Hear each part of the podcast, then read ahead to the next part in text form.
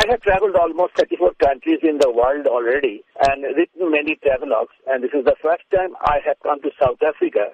I am really pleased to come here and have started liking the place. We had in Cape Town, and Cape Town, I found it to be a very nice modern city, free of pollution and scenic beauty.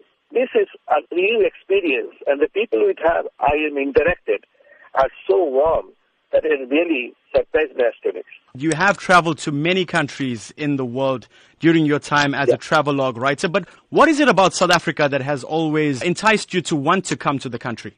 You see, in South Africa, it has a connection with India. At one point of time, many Indian people came here, and I believe that still some of their descendants are staying in Durban and other places. And this is the country where Mahatma Gandhi stayed.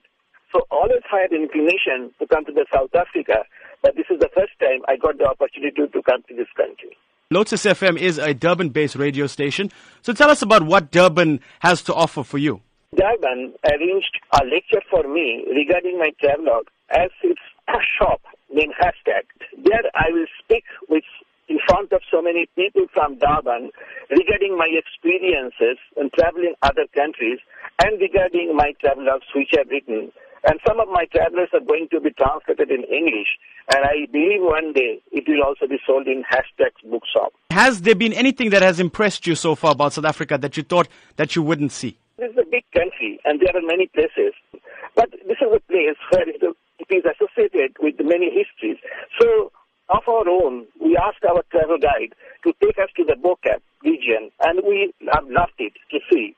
So this way, we have seen many things, and there are such a big country, there are many more things to see and many more people to interact.